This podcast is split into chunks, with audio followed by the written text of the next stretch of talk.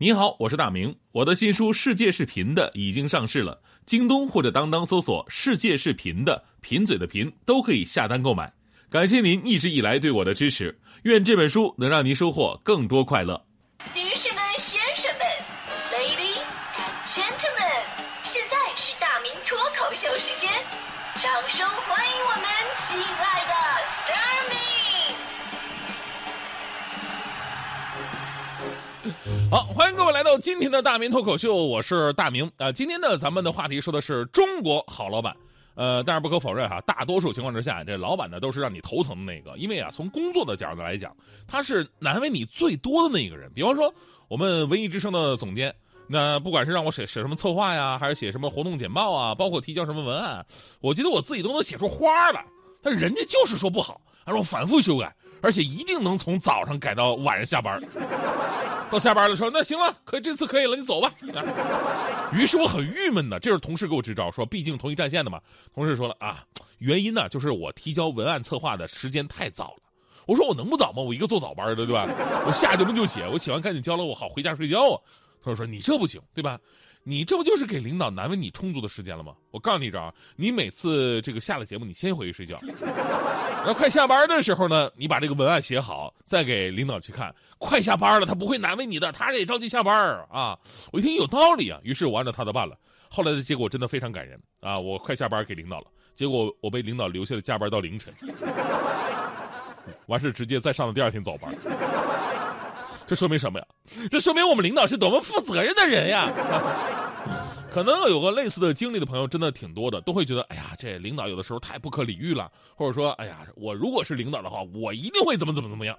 我以前有同事就是，多年以前饱受单位摧残之后啊，发了一个宏大誓愿，说以后有机会自己要做一个好老板，对员工绝对人性化，啊，员工可以这个穿拖鞋上班，可以上班的时间那个搓脚丫子啊，就是可以想唱就唱，要唱的响亮。而如今呢，他真的实现了这个愿望，当了老板，他的员工真的特别惬意，想唱就唱啊，穿别说穿拖鞋上班了，光着膀子上班都可以。大家伙儿去他开的这个澡堂子洗澡的话，可以提我名打八折啊。所以呢，什么样的人才算是中国好老板？可能每个员工心里都有杆秤。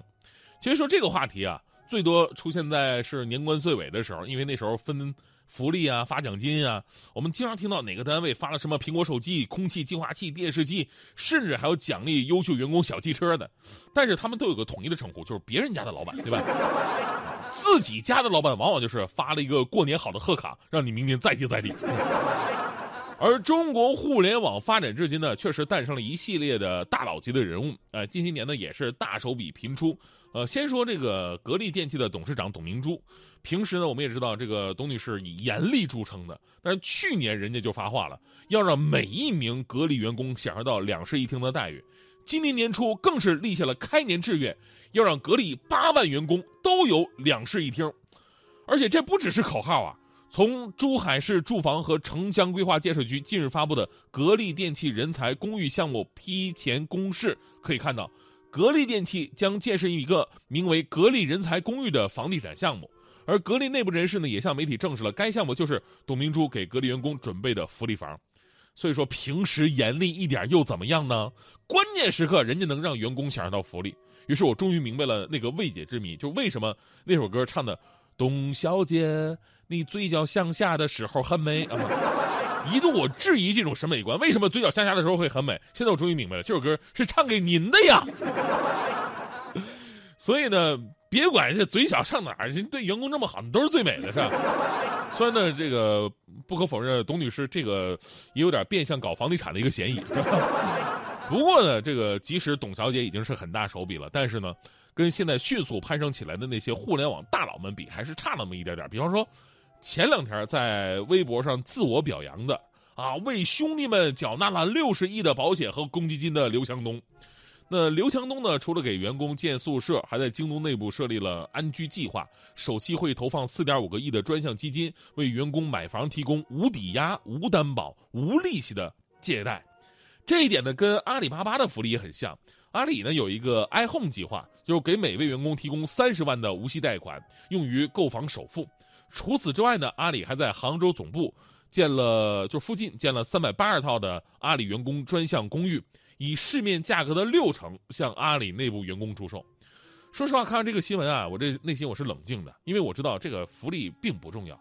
正所谓生于忧患，死于安乐。我们的领导一定是让我们能够顽强的在这个社会上学会生存，才给我们各种艰难的考验。这才是真正锻炼。我想了，就算我们领导说：“哎，大明，我在台附近给你弄了房子啊，假设真武家园吧，真武家园啊，然后六折卖给我，我不会因此而开心，好像六折我就买得起似的，是吧？”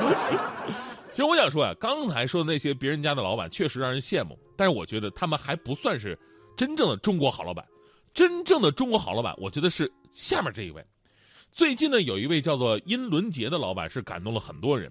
今年四月十一号，浙江宁波有一家川菜馆，呃，突发大火，十七名在饭店里边忙活的厨师啊、服务员啊，不同程度的被大火烧伤，住进医院了。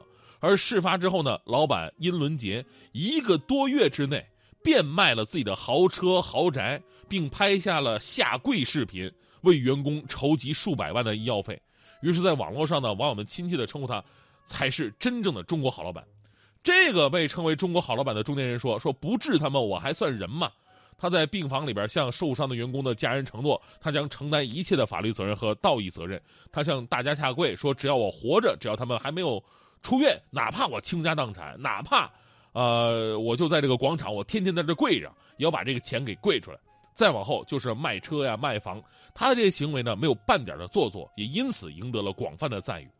就这些年来，你知道，随着经济的发展，社会诚信呢也受到了严峻的考验。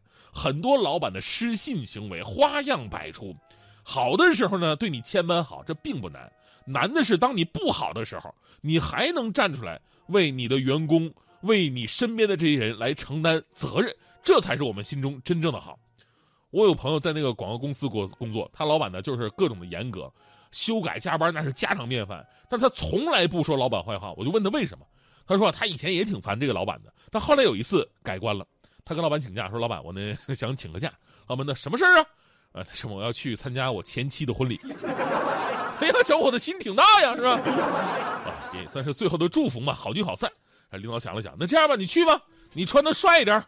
然后你把我那辆法拉利开着，啊，就当自己的，油门踩的响一点，刮蹭什么算我的。哎呀，这这我就这我这哥们顿时就差把那领导当祖宗认了，你知道吗？